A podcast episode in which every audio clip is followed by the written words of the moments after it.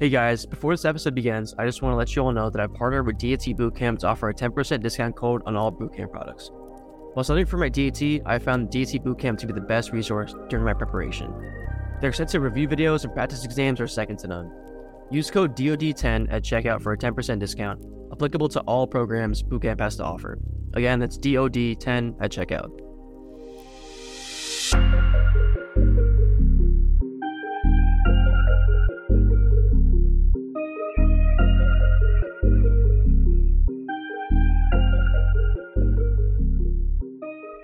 Hey guys, welcome back to the Dose of Dental Podcast. We are super excited to be joined by Dr. Nicastro, a general dentist, educator at Stony Brook School of Dental Medicine, and a private practice owner. We will be discussing Dr. Nicastro's journey to dentistry, as well as his advice and experience in running a private practice. If you like the episode, be sure to follow us on Spotify and Apple Podcasts, and leave a review of things that you liked and what you want to see more of. Enjoy. So let's get right into it. Sooraj is an undergrad at Stony Brook University. We actually met at the gym playing basketball years ago at the sports club. Sooraj, I met Dr. Nicastro at the sports club. Oh, yeah, see. Dr. Capuano, yeah. Yeah, yeah. That was way back then. I don't even think it's a gym anymore. I think it's something else. I, I heard it's a, I heard it's a pickleball. They they do a pickleball place now. We should go. It's right around the corner. That's what I. That's what I heard. My one of my buddies reached out to me and, and told me about it. I'm like, yeah, you know. So that was yeah, that was our place. Uh, you know, five o'clock in the morning. That's right. I, I mean, I saw you on mostly on weekends because at, at seven, What seven? Yeah. So I couldn't make those five ends. But I went to Stony Brook Dental School. Dr. Nicastro went to Stony Brook Dental School, um, and then went to St. Charles for GPR residency, and then from there, And who did? Who did? I did didn't you go. go to St. Charles? No, I was I was uh, Stony Brook AEGD.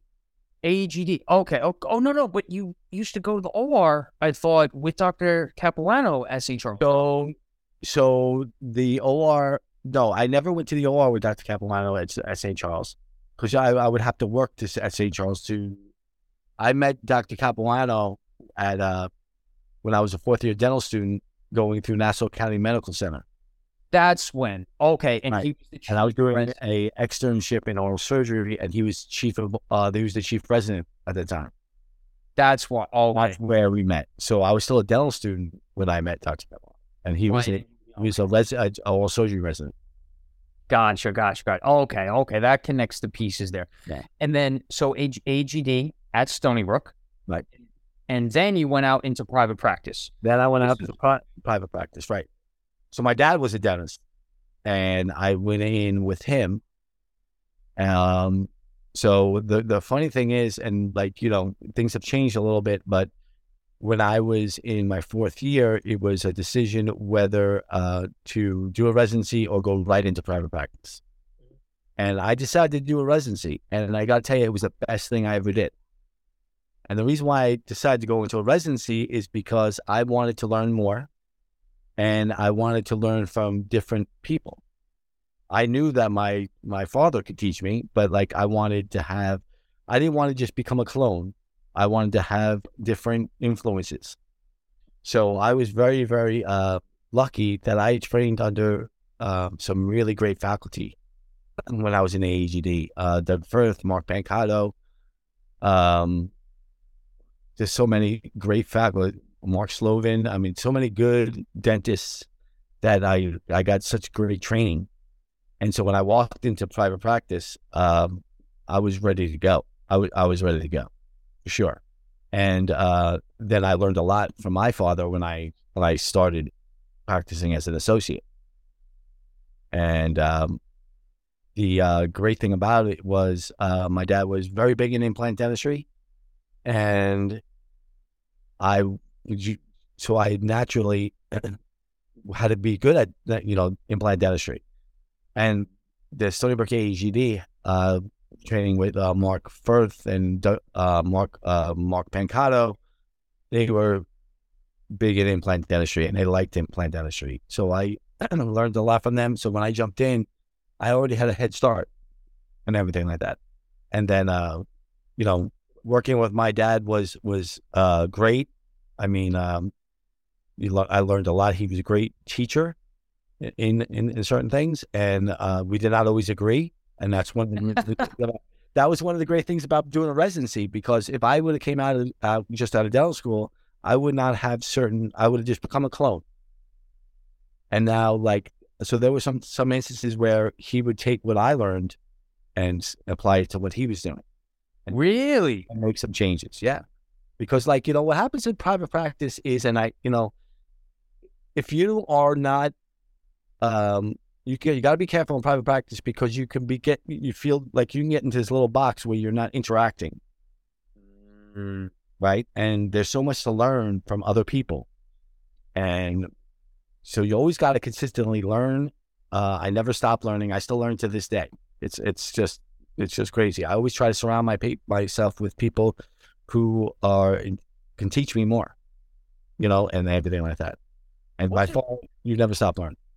What's a, a consistent way for? So say you're, I mean, you do you do this every year, right? I know you go on some trips where you take the courses, but uh, are there any other methods? And if we could go into that even to continue learning and staying on the top of your game, and just like you said, you don't get fixed in a box in your own private practice. You know, you're cons- you're constantly taking from learn and learning from others, and then applying it every day.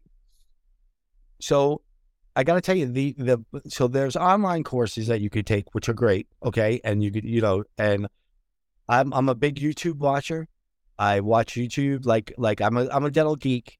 I'm going to tell you right now, I, I'm a dental geek. So like like if I'm like you know, we could be everybody could be watching TV, and I'm on YouTube looking at a video on like you know a certain implant technique or something like that, and that's just like uh, what I call passive learning, right? Yeah. So I'm passively learning stuff.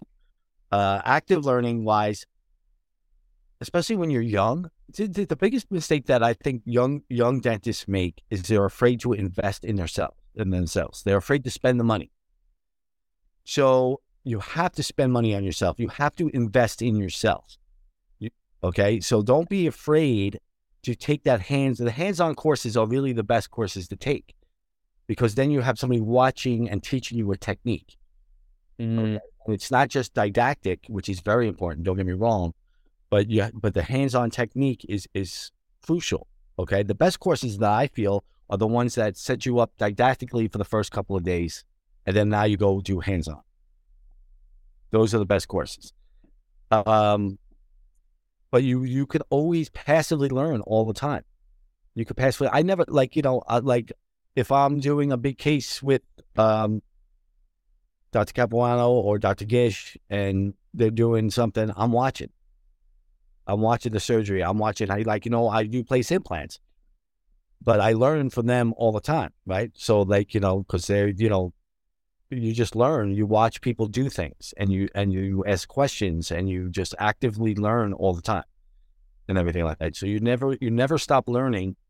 But the biggest mistake I really think I see it all the time is like, oh, you know, I really want to take course and it, but it's really expensive. Yeah, but you're investing in yourself, mm. and you're going, you're that will pay you back. You will, you will, you will make headway just by doing that course. There's no way you won't. And I didn't take Kois. I wish I took Kois. Kois. One of the biggest mistakes I felt as a young person was I didn't take a.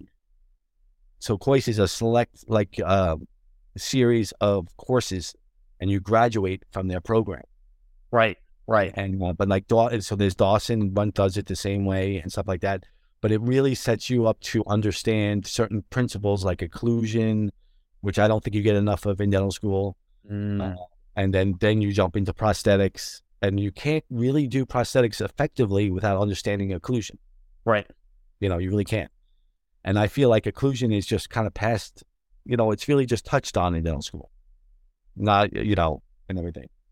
That's true. That's true. You know, we touch on it, uh, and, and we we go into it a lot didactically, but seeing it clinically and then working with it clinically, that you're right. We miss out a lot of that. and I and, and it's not the school's fault. There's so much to teach, right? So it's like I'm big on occlusion in the clinic.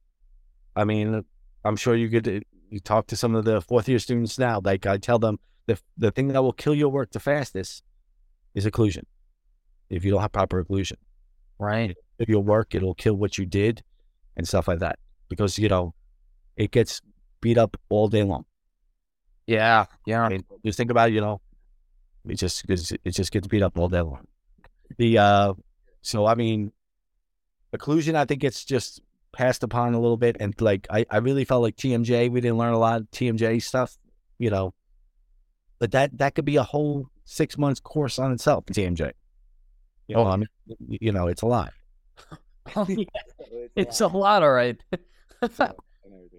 I'm in the thick of it right now. Yeah, there, there, there's a lot going on there. I mean, there's functional, there's myofascial pain, there, there's.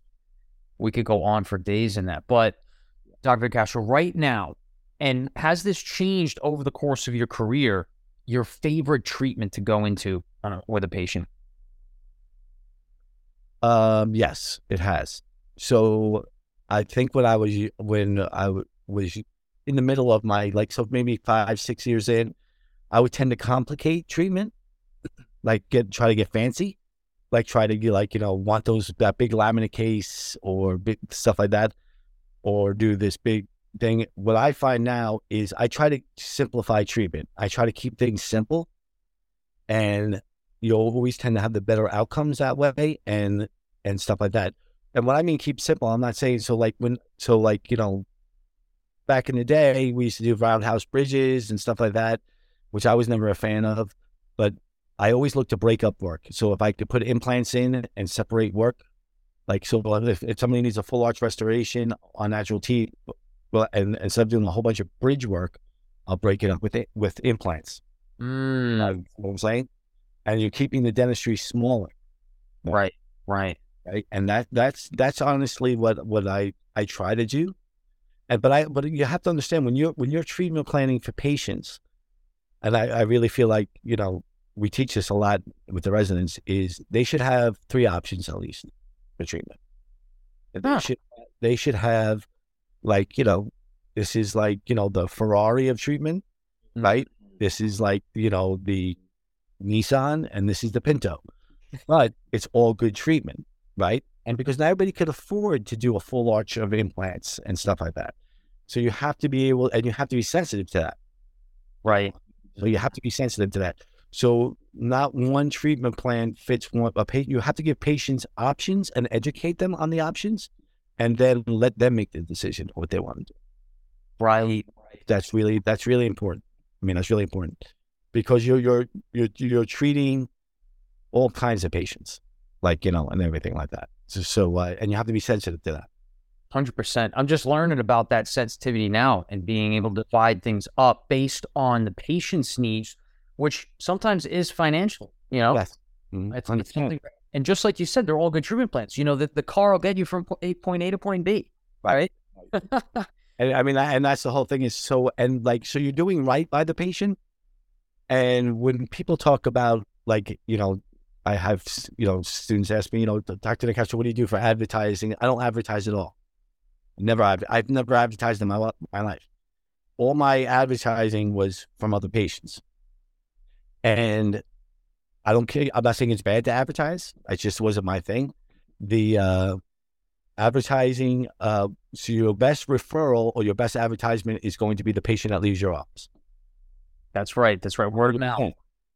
A hundred percent is going to be that so what do you do for that so the only thing patients know and this is the truth your colleagues and your specialists that you work with know if you do good work the patients don't know right That's true.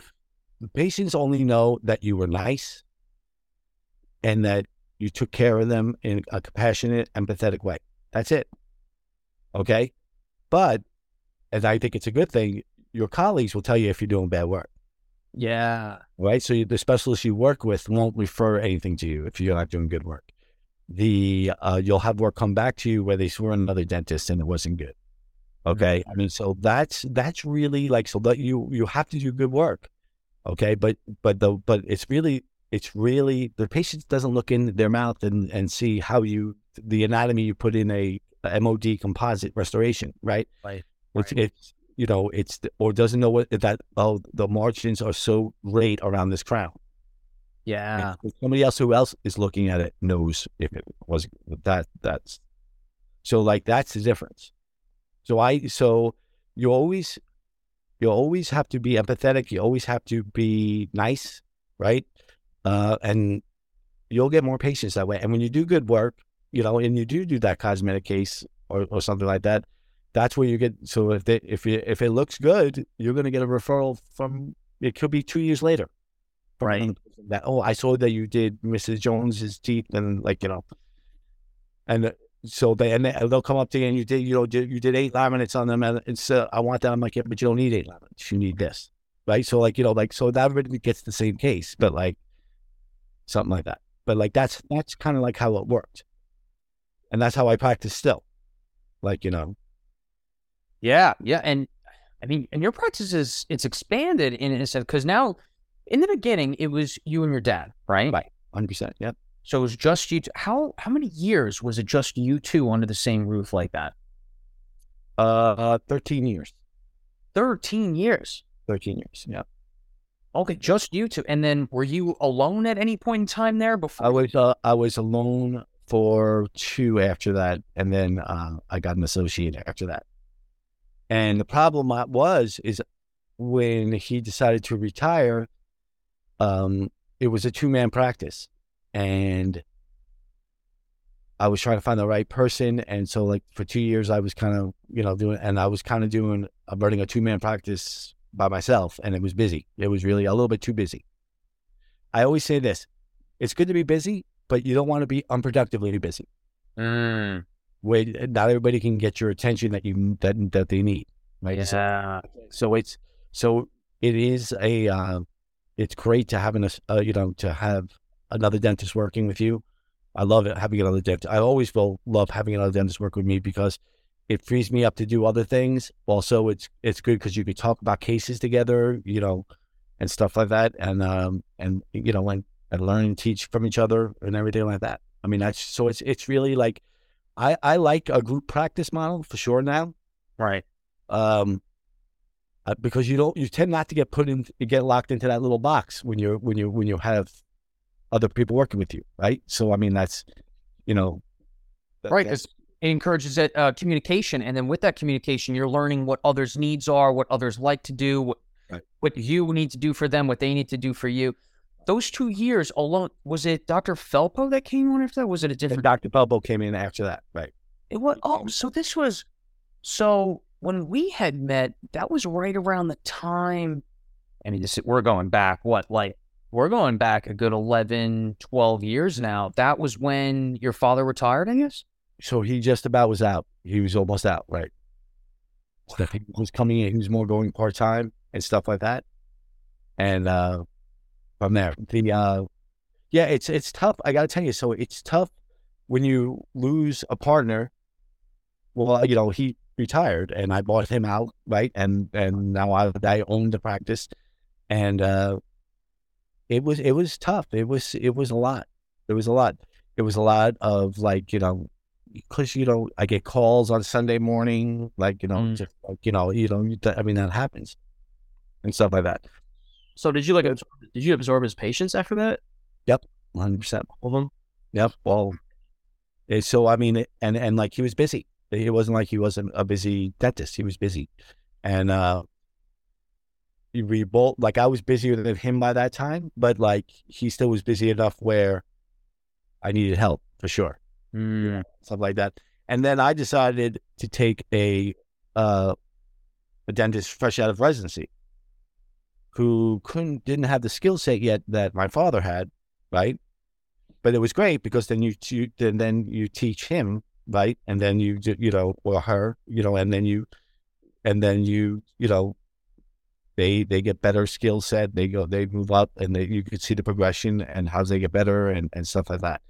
It's great watching and that's one of the reasons why I love teaching. Uh, it's it's great seeing light bulbs go on in, people's heads. Like you know, like they're they're, they're so they've been sitting in dental school and they're sitting in class, and then like all of a sudden you tell them they, they do something. You say, well, I would, this is you, you need to do this, and then all of a sudden you say, well, they can say why, and then they do it, and they're like, oh my god, now I know why I learned this, right? Now I know why I did this, right? So I mean, it kind of when you see it all start to come together, it's, it's pretty cool. It's pretty cool.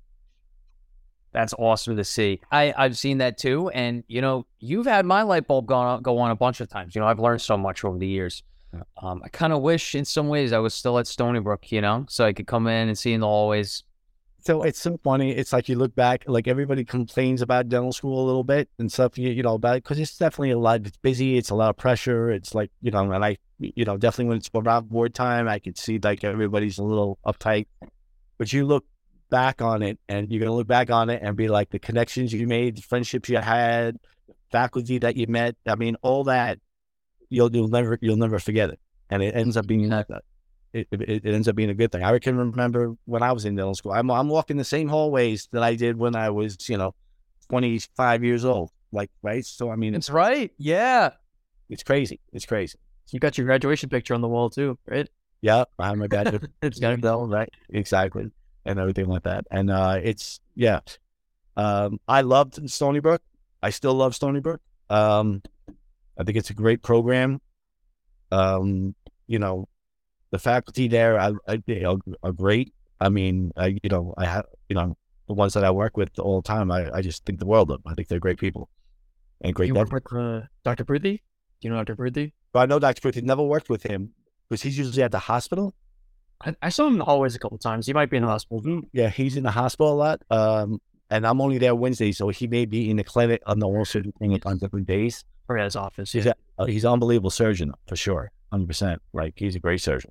I mean, um, I do see that I do work with the oral surgery residents a lot because it being in the GPR, they uh, work closely with us on certain cases, and um, they have nothing but great things to say about it. That's like when you know the whole oral surgery uh, attending. Most of the attendings are just fantastic. I mean, they really are. They you know, and uh, the G, the oral surgery residents are very good to the GPR residents and they, you know, they bail them out of a lot of stuff. They teach them a lot of stuff. Uh, so I mean, it's it's it's it's it's you know, I gotta tell you, it's great for oral surgery residents to bail GPR residents out because that's what we're gonna because it's gonna be that's what you're you're gonna one of the parts of being an oral surgeon is that.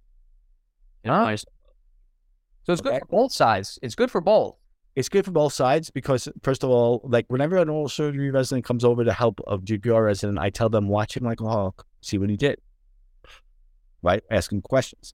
Right, right. Questions. Uh, because you're learning. That's a that's what I'm saying. You're always actively learning, right? So I mean, that's like you know, you know that I mean that that's that's part of it. You know, and then what what what bugs me out is when I'm working in the GPR and I see one of the fourth year students that I worked with and they're about to graduate their oral surgery residency and they're like a different it's like a different person. Huh. Not like not like not they're still awesome and they're still great student like you know but they just just seeing how far they've come it's unbelievable. Yeah yeah. Uh, but and like even seeing my GPR residents if the ones that stay on for their chief year if they stay on for a second year seeing the change from them when they walked in in first year to when they graduate is, is unbelievable. Speaking of Nadine one of yes, a good friend of mine too. Yeah. she stayed for a chief here. She was great. She was. Yep, she was great chief, for sure, and everything like that. I I, I miss them all. I gotta tell you, they're, they're all they're all you know really really good. It's sad to see them go. You know. Yeah, yeah. They get a whole new bunch of them in. I mean, it's just it's like every year, and that's that's the difference between dental school and GPR. I mean, you know, with GPR, you get them one year, maybe two if they stay for a chief. But at least in dental school, you can kind of see someone in the hallways for a few years. Right. You see them in the hallway. I tend to only to work with the fourth year. You know, I only really see the fourth year. I, I once in a while, I'll, I'll have the second year or in the clinic and I'll come across working with them just on, you know, other stuff. But most of the time, it's just the fourth year that I, that I work with. Right, right. I think I had introduced you to Sean uh, earlier on, and I, and also Sean apologized he couldn't make it tonight. Of the line, we we want Sean walk. I still see Sean walk in the hallways, so it's yeah, yeah and that's good. Good. Sooraj, I, am sorry to cut you off. No, no, I just said that Sean's Sean's there still. So yeah, Sean's still there. So yeah, private practice. You want to talk about private practice, though, right? So yeah, yeah. I mean, I love so private practice is a whole different animal than than the whole teaching aspect of you know you know of everything. Uh, when you private practice is like I said, like some people advertise. I didn't. Uh, the biggest thing about private practice is your skill set. Okay, and that's why I say you never stop learning. You should be improving your skill set, and you see what you, and then you'll start to do treatments that you, you'll tend to start doing things that you like. You know what I'm saying? And private practice will kind of go that way. But what's really important is your staff. Okay, so staff is huge, and and you want to hire good people, and when you to hire good people, you also have to pay good people, and you have to pay them what they what they deserve to be paid. Right. And so when I, so my sister is my office manager still, and she's been there before I was even there, and she's still there. I the two hygienists I worked that worked for me stayed on. They both retired now, and they both were with me over twenty years. Right. So I mean, and it, when they when they retired, it was like heartbreaking. Like you know, I mean, yeah, well, heartbreaking. But they, had, you know, they, it's the way life works and and everything like that. Uh, Nicole, you remember Nicole who used to work in yeah, yeah. So like, uh, she she was a great. She was great, and uh, so it was a very family like atmosphere. So as a dentist, you have to hire good people and have good systems in place. Okay, and be good to those people. Right. Okay. Because when you're good to people, they're going to be good back to you generally. Okay. And if they're not, then you know what? You did the right thing and then, then you move past it. But uh, that's a big thing. You have to be, you have to have a great staff. You have to train them to, to how you want to practice, but you have to be good to them. You have to be good. To them. What are some ways? Because I mean, well, the hospital is different, right? No one's getting a good paycheck there. But what are some ways other than financial reimbursement, salaries, et cetera, to kind of keep someone motivated, being good to one of the, you know, one someone on the team? It's not even about being an employee, it's about someone on your team, right? What's one way other than like, you know, the salary or financials to kind of keep someone motivated, keep them on the team and and you know what I mean? So at least once every three months we do happy hours. We go out as a as an office right? And and not really be like in in the whole dental environment and like yeah. You know, happy hour. You do that. Um, you get involved with their. You, you get in contact. You you you just got to be in touch with their families and like and care about them as a person. I think that's the the, the real thing. You you have to make that connection with them in a personal level, mm. right? You know, um, and everything like that.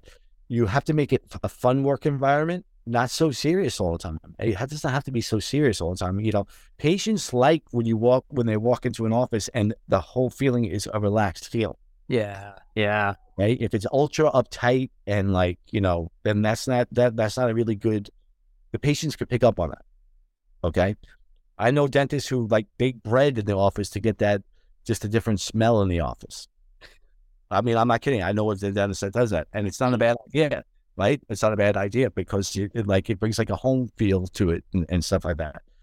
There's a whole different ways, but to keep your staff happy, you have to interact with them.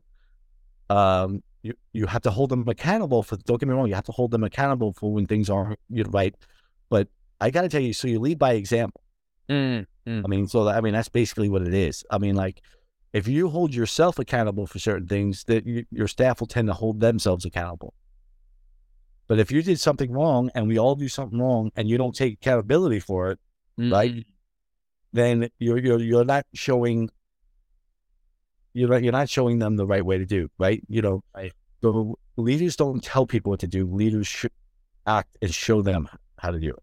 Like right. I mean, that's, that's basically what it is. So, like you know, you lead by example, and and, and uh, I think that's so that's really the way it is. So when the dentist is relaxed, the staff tends to be relaxed.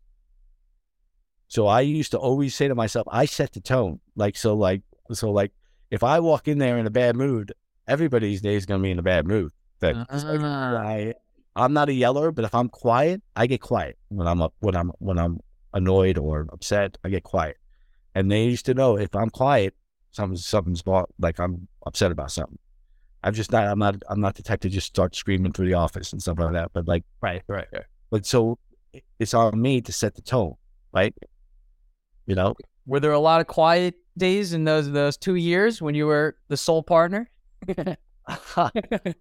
the uh, so you know, I got to tell you, there there was it was definitely more stressful. Um, stress like everybody handles stress in a, in, a, in different ways. Uh, there, there was there was definitely some tougher days, but I still enjoyed it. I look at you know and everything. like that. And when you have a good staff, they help take the pressure off you Right, right. and stuff like that. So I mean, you know, not that they're physically doing the work for you, but like, you know, it's it's you know, it's something you got. You know, it's good to be busy, like I said, but you don't want to be unproductively busy. Right, right. So you want to be always productive, and you want to be you want every patient to have your full attention, and you want them to you know, and, and everything like that. And sometimes when you're over busy, you're getting pulled in so many directions. It's hard to pay. you want to pay attention to detail. You want to pay, you know, and and and that can get tough, and that can get tough. So that's what that's what I did not like about it. That's the only thing I didn't. The only thing I didn't like about it is like, I I just felt I wasn't spending enough time. Okay, and that's that now that's my fault, and that's accountability, right? So that like Mhm. I'm- that's where I struggle. That's what I. That's what I And you and you mentioned earlier not enough time with patients in some circumstances, right? What about time with employees? Would that kind of fall under the umbrella too? um, Or team, you know, not employee, but like your team. so you know everybody kind of worked together so like you know it's a you saw my office it's not very big you know and stuff like Yeah. that so i mean everybody was around each other so there, there was always time that we were talking or, or something is happening the uh the hardest part is keeping the staff nice to each other it's not so much nice to me right like stuff like that but like you know how often politics go like you know Yeah. This one's mad about this because she did this, and then like you know that. I mean, so that's stuff stuff that like you you need a good office manager to be able to to, to keep them back on track and stuff like that. And then like I remember go ahead. I, I was gonna say, Sooraj, one of the first things that Dr. Nicastro taught me, it was at the gym. It was a Sunday morning. This is this is while I was in undergrad, right? And and I was like, How's everything going? You know, and he's like, you know, when when you really boil it down, I'm just a firefighter all day. I'm just putting out fires. And I was like, I, I didn't really understand at the time. I was like, oh, I guess, you know, it's busy, a lot of stuff going on. And now, and now I know. You know, right? So I mean, like, so what, happens is, um, the longer you're in practice, the more patients you have treated, right? The more, I mean, I I can see if that all of a sudden I'll see a patient that I treated ten years ago, and I haven't seen them, and now they're they're having a problem, right? And it's just like I, you know, it, and so I mean that that's the whole thing. So now you have to squeeze this into where you're doing this and and stuff like that. If it's a real emergency, like you know, Yeah. and stuff like that. You know, um, it, it's it's it's funny. Like I, I always have something. I have it's in my office. I should take a picture of it and show it to you. It says, uh, what what does it say? It's something funny. It says, um, procrastination on your part is not an emergency on my part. but how do you say that to a patient? No, but I always say that it calms me down. Okay, so listen, it's like because dentists want to blame themselves for everything. I don't know where we learned this, but like you know, you you could have a case that you did 15 years ago, and if something's going bad with the case, you you feel bad, right? You feel bad, right? And it's like mm-hmm. it's not your fault. I mean, things what God gave them didn't work full time, right? So you're you know, and we're not God, like you know, and everything like that. Nice. But it's it, so I mean that's so you would never I would never say it to a patient. Right. You wouldn't say that to a patient. I say it to, to patients, well, not that, but I say to patients all the time. I was like, so when was the last time you saw a dentist? Yeah.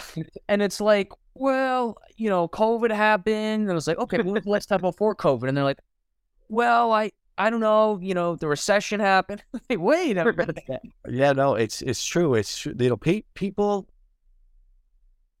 people don't take care. A lot of people don't take care of their teeth. We see it all the time, right? They don't take they don't take care of their teeth, um, and they get themselves in a lot of trouble for not doing that. I mean, like you know, you know, facial swellings and big big time stuff that that can go wrong, um, or like you do. You know, one of the big things when you're doing a case, like say we're doing a big crown and bridge case, you have to take into account the patient's hygiene because they have to maintain this. If they if they're not maintaining, my big thing that I say to them, and I will say this is, I get to see you every six months, right? And they clean your teeth every six months. You have to clean your teeth every day. In between those six months. Right. Every treat those. So, so like your your, I need your help to maintain this. Right. You know, this is basically what what it comes down to. It's. Oh, you're gonna- Yep. Yeah, well, it's hard. Changing people's habits is hard. You you know, and stuff like that. That's that's a hard thing to it's, you know. patient come in and like, you know, you took out, you, so you took out a wisdom tooth, they get a dry socket. Did you smoke? Yes. Did I tell you not to smoke? Yes, I can't. Okay. Well, you got a dry socket, right? I mean, that's it. So we got to, right? I'm like, you know, it That happens. like fifty percent your guys' job, fifty percent the patient, right? Right. It's so many. So at our office, we do all in four surgeries, which I'm pretty sure you're familiar with. like, all in four. So um, they come in like every six months for like a implant maintenance treatment, and like sometimes patients will come in, they just don't they have they haven't like taken care of it. Their their bridges are all yellow. They're just it just smells like smoke. Right. Well, you know, doc's just like, come on, man, what, what's going on? Yeah, it's true. Yeah. It's It's a forty thousand dollar investment for yourself.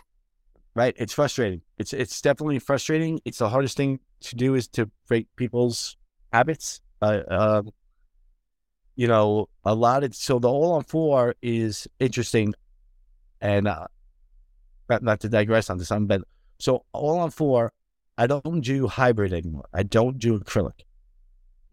Hmm. I do mostly zirconia or PFM, and the reason why is because everything sticks to zirconia uh, to uh, acrylic. Okay, everything sticks to it. It gets nasty looking. It gets smelly. It just gets like you know. It's just not. It's so zirconia, especially everything just falls away from zirconia. Things don't stick to zirconia. Okay, they don't stick to it. So you'll see that you know zirconia is easier easier to clean.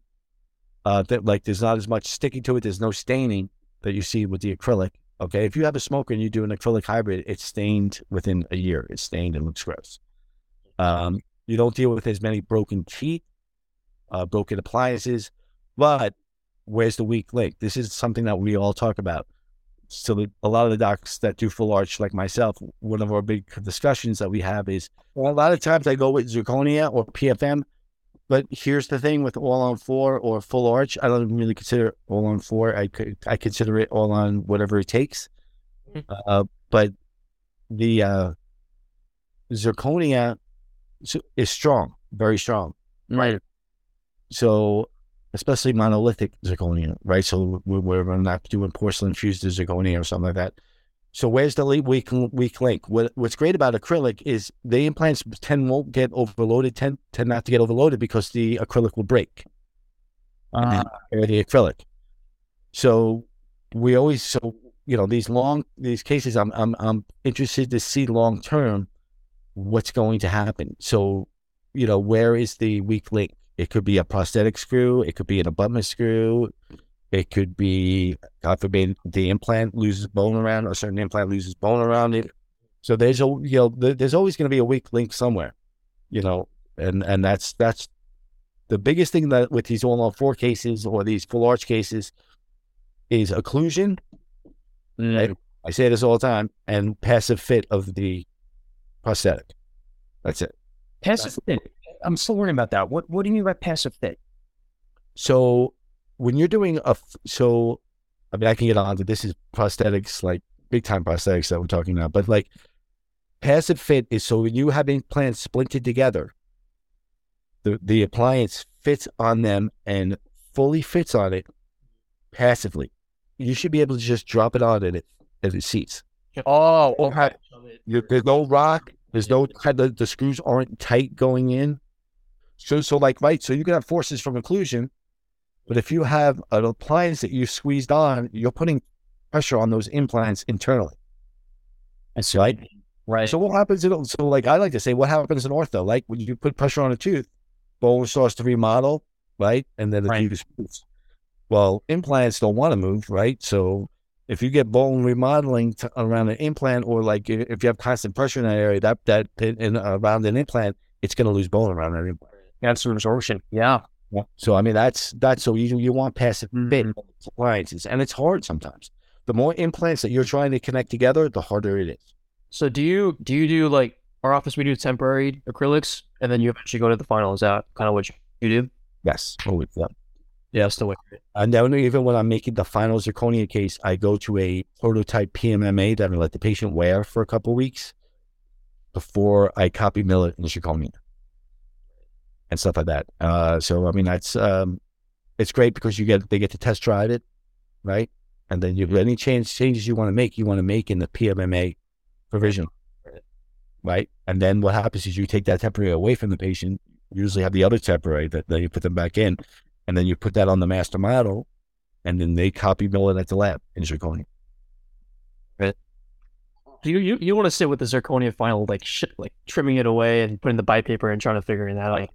So even when they copy mill it, you, always go back to occlusion, and occlusion still always has to be modified a little bit, 100. percent But it's a, it's so hard to draw on a zirconia strong. You know, you don't you want to touch the final product as little as possible. You know, I mean, 100 percent. And so, I mean, that's um, that's how it is. But I mean, you talk we talk TMJ. You could talk about it. For, you could talk about passive fit around implants for like I mean, we could we could talk about it for hours. Uh, you know, implant hospitals, every it, it's a lot. It's a lot. Actually, that talk about you talk about verified impressions. You got to get a verified impression, and you know, so like people, a lot of people don't even know what verified impression is. But like, so I mean, there's certain things that go into it. Uh, I'm interested where how CAD CAM's coming along with it, like you know, with, with you know digital dentistry and stuff like that. Uh, you know, with the accuracy and everything like that. So you know, dentistry is changing and systems are getting quicker, which is great. But, you know, you still have to, things still have to fit. You know, they have to fit.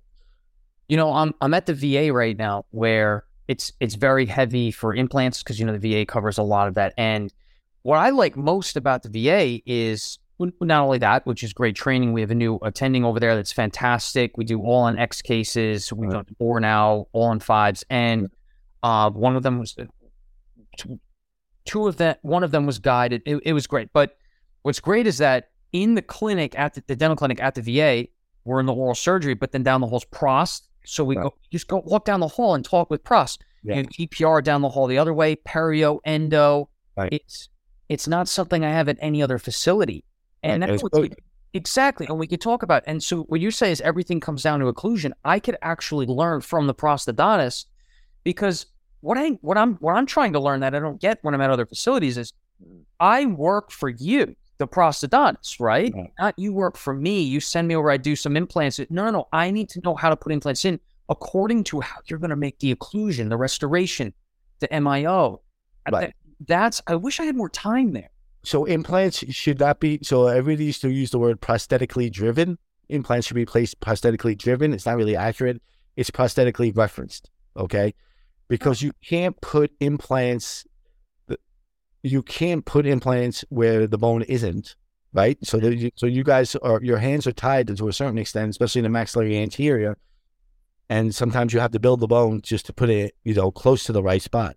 Right. Um you know it's so it's always prosthetically referenced. It should be. Especially these especially if it's going to be an all white case okay? Mm-hmm. all right so here we go. I'm going to get on my soapbox for a second. So we have these all on X cases and they're great and everything like that. I, I really think that we should get away from whacking so much bone away. Really? You think so? Because I'm just learning about the bone reduction, especially in the mandible. You need the bone, right? So the whole thing is, I have problems with that. So when you do, when you whack the bone away and you're, you're taking a patient that's an FP1 where they have you know, an FP1, have you heard FP1? So FP1 is where their teeth are of normal size, right? Okay. FP2, the teeth look a little longer. And now FP3 is where there's pink. You need both pink and teeth, right? Yes. Okay. So taking an FP1 patient and turning them into an FP3 patient is not really doing a lot of service for the patient. Right, right. Got to those implants. So if those implants fail, what do we got? We got nothing left. Right. We got to talk about zygomas. What are we talking about? Zy- we have to do zygoma implants. And um, so you can do a good restoration and keep it FP1, but your implants have to be critically placed. They have to be where the tooth is supposed to be, mesial-distally buccal inward. Right. Right. Because you can't put a multi-unit on it because you don't have the space for the multi-unit. Right. Because mm-hmm. you're walking, the reason why you're whacking around bone is to create space for the appliance, right? Right. The, right. Uh, minimum of 15 millimeters that you need, right? Mm-hmm. That's basically what you what you guys learn. Um, but we, could talk about this forever. It'll have to be a different topic because, like, actually, you know, I was going to say that Sooraj, this is actually an excellent introduction into the next topic. Dr. Castro, maybe we could even bring on the I would say who would you who do you do all on X cases with, like predominantly with? So I do predominantly with uh, Dr. Capuano, uh, but I do do them with Dr. Gish and stuff like that, um, and and stuff like that. Uh, those are the two surgeons that I do most of my all, all, all on X, you know, all on. Yeah. We could talk about like cases and stuff one day if you want. Like, you know, if you have pictures and stuff or, you know, Yeah, and so I mean, it's a great. It's it's you know this this is the hot topic, right? I mean, this is what you you know this you you, you see all the commercials. This is the, the the hot thing.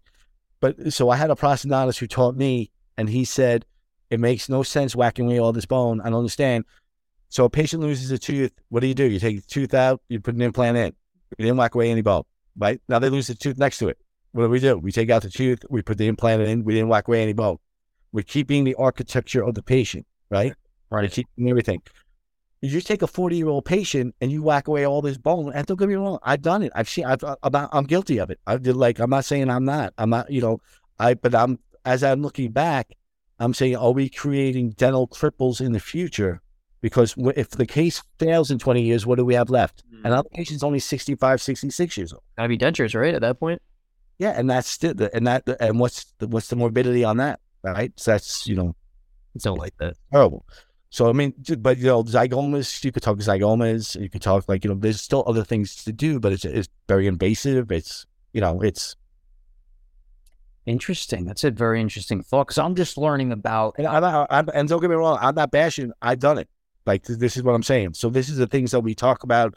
You know, Yeah, constantly learning. I I follow. I follow. We're constantly learning. We got it. We got to do this. Maybe we. I know Dr. Gish likes to lecture. Would you guys maybe come on together and we have a session where we kind of go through the stepwise process? Because I know there are multiple prostheses that need to be made before we even get to talking about implants and whatnot.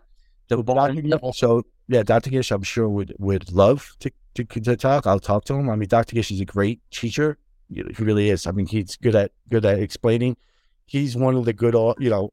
And Dr. Kaplan is the same way. They both know occlusion. They both know prosthetics, and they have to. They know up to where they need to know, like you know what I'm saying, and stuff like that. Like where because they do these cases, and you have to know. And just think about it: when you do orthognathic surgery, Mm, have to know occlusion. You have to know, like, you have to know this stuff, right? right. Right. Stuff like that. So, I mean, it's it's, but it's a topic we could talk about all, you know, you know, it's all, all the time. I think that that would be a really good session. And patients know about it. It's on on TV. I mean, you get them all the time. You, you, I get it all the time. Yeah. And, and it, with the residents, I see the patients just, I want it all on four the case, you know, Yeah. You know, and Pretty widespread. it happens. So, Let's do it. Let's make that the the next talk. That's So I, I, can- I can reach out to Dr. Gishin and and, see if he- you know I'm sure he like would he's very you know like you you know just keep finding the time to get us both together that would be fine you know what I'm saying? That'd be great. Let's work around your schedule as best we can. Sooraj, let's set up. We'll try and aim for a Wednesday. Let's plan it for let's plan it for April though. Let's give it some time. Yeah, you know, some and stuff like that yeah 100%. yeah. Let's do that. That would be great. That would be awesome. So as a dental uh, you know as a as a pre dental student right Yeah. Uh, so you obviously are working in private practice like so you're volunteering No, so I, I've been working there since 20, uh, for two years almost now. Um, you know pre-dental. Yeah. Mhm. I work, I work over there. Um, okay yeah do you know Dr. Prudenzi? He's also a prosthodontist. Who's also, he went to Sunder. I've heard of him. yeah Yeah. He works there. Um, there's Dr. Vibert, Dr. Benoit, Dr. Heron. so Dr. Vinoy I trained Yeah. Yanni. Harvey knows you too. Yeah. Um, great guy. He's like my main mentor. He's the one who got me working there. Mhm. Uh, it's been really amazing. We see a bunch of different things. Uh, all in four cases. We built a new office just for the just for all in X cases, I guess you can call them. Um, you know, see a lot of root canals, implants, crowns. I see everything over there. So it's and it's great because you, you it does help to see it. It helps. You know, you I, I always tell you know pre dental students just just by watching, you learn things, and you may not not until you get into clinic, but all of a sudden you're in clinic. Like I, I know how to do this, or pre clinic. I know I've seen this so many times. I could do this. Like you know what I'm saying. Even though it's a lot harder holding the drill, right? When you see somebody doing it, it's like ah, I can do that, and then you do it, you're like, oh my god, it's a little bit harder than I thought it was going to be. most I've is probably like a night guard or making a temporary for a patient after Yeah. prep, but like even that's like, damn, okay, I'm really getting into it. I've always wanted to, you know, shadowing is one thing, but I feel like getting into the chair and holding a suction, like get past them instruments is like another level.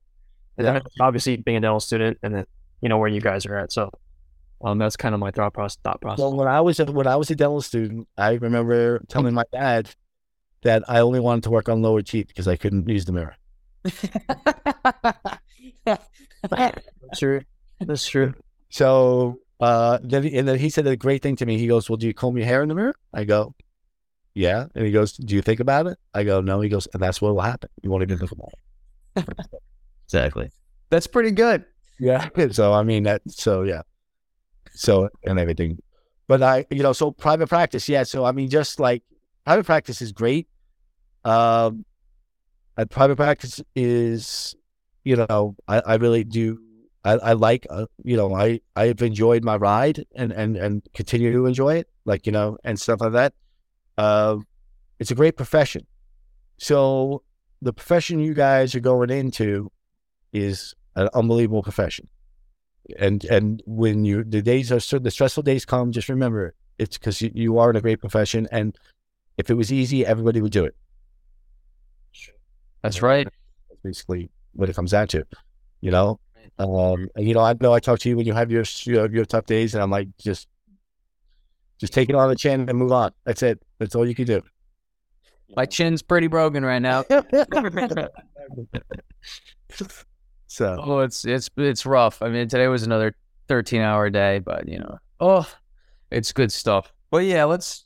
So that's cool. Uh, we got we got another one coming up. We'll do that in a month or a month and a half, and and yeah, because I, I, I got to start. I got to go eat dinner still. But that's it, man. listen, thanks for having me. I appreciate it. You're ready for you coming on. Fun. Thank you. Stuff. All right. So you guys, good luck with everything that you're doing, and um, we'll talk soon. Yep. Absolutely. I'll see you Friday, Dr. Castro. I'll see you Friday. Too. Looking forward right. to it. And Sooraj, congrats, man. Yeah, congrats on the DAT. That's great. Big thing over now. Just gotta apply, and then uh, that's it. Yeah, you're gonna have a drink now. You earned a drink. I saw my mom earlier. We did. We did have a little drink with my mom. So there we go. Oh, that's special. That's sentimental. She has she has a drink, so it's pretty fun. That's a big night. That's how you know she's proud of me. so you know. She's passed out on the couch because she doesn't drink and you gave her a drink, and that's like that's passed out. She's extra. oh man, it was all it was, yeah. I was shaking like the last forty eight hours. I yeah, I gotta tell you, feel like the DATs was I remember it, and the only reason why I remember it is, and I don't mean to be like somber on this, but my sister had passed away in a car accident a month before, and so I kind of went into the DATs, and I wasn't in a good state of mind, like I was still upset, you know, and everything like that. And I think it made me do better because I was just very relaxed. Like I wasn't, I didn't care. I was just like in my own like my my thing. And I can remember like I remember, I don't remember the test. I remember taking it. I just don't remember, like, you know, because I was in just a different, a different place at that point. But it's, it's for, for sure, it's, it's a stressful day. Um, I think the, the clinical board exam is probably the most stressful day that we have, you have in dentistry, I, I would think. I would where, so. where you're doing the clinicals, like, you know, for your licensing. Mm. So it was the Northeast Regional Board when we took it. You know, that's what it was. Yeah, I would assume the DAT is not the most stressful day of your dental career, but you know, it's always well, probably first. One of the first. One of the first, but like because you you put so much weight on it, right? You know, I mean, you put weight on it, you can learn stuff like that. Exactly. you'll look back on it and be like, I can't believe I was in worried, or like you know, yeah. and stuff. But it's like like college, right? So it's like college. You you when you're in college, you have organic chemistry was like, oh my god, whatever. you get through it. You get through it. There's always another stressful exam, another stressful day. It's it's learning how to manage it.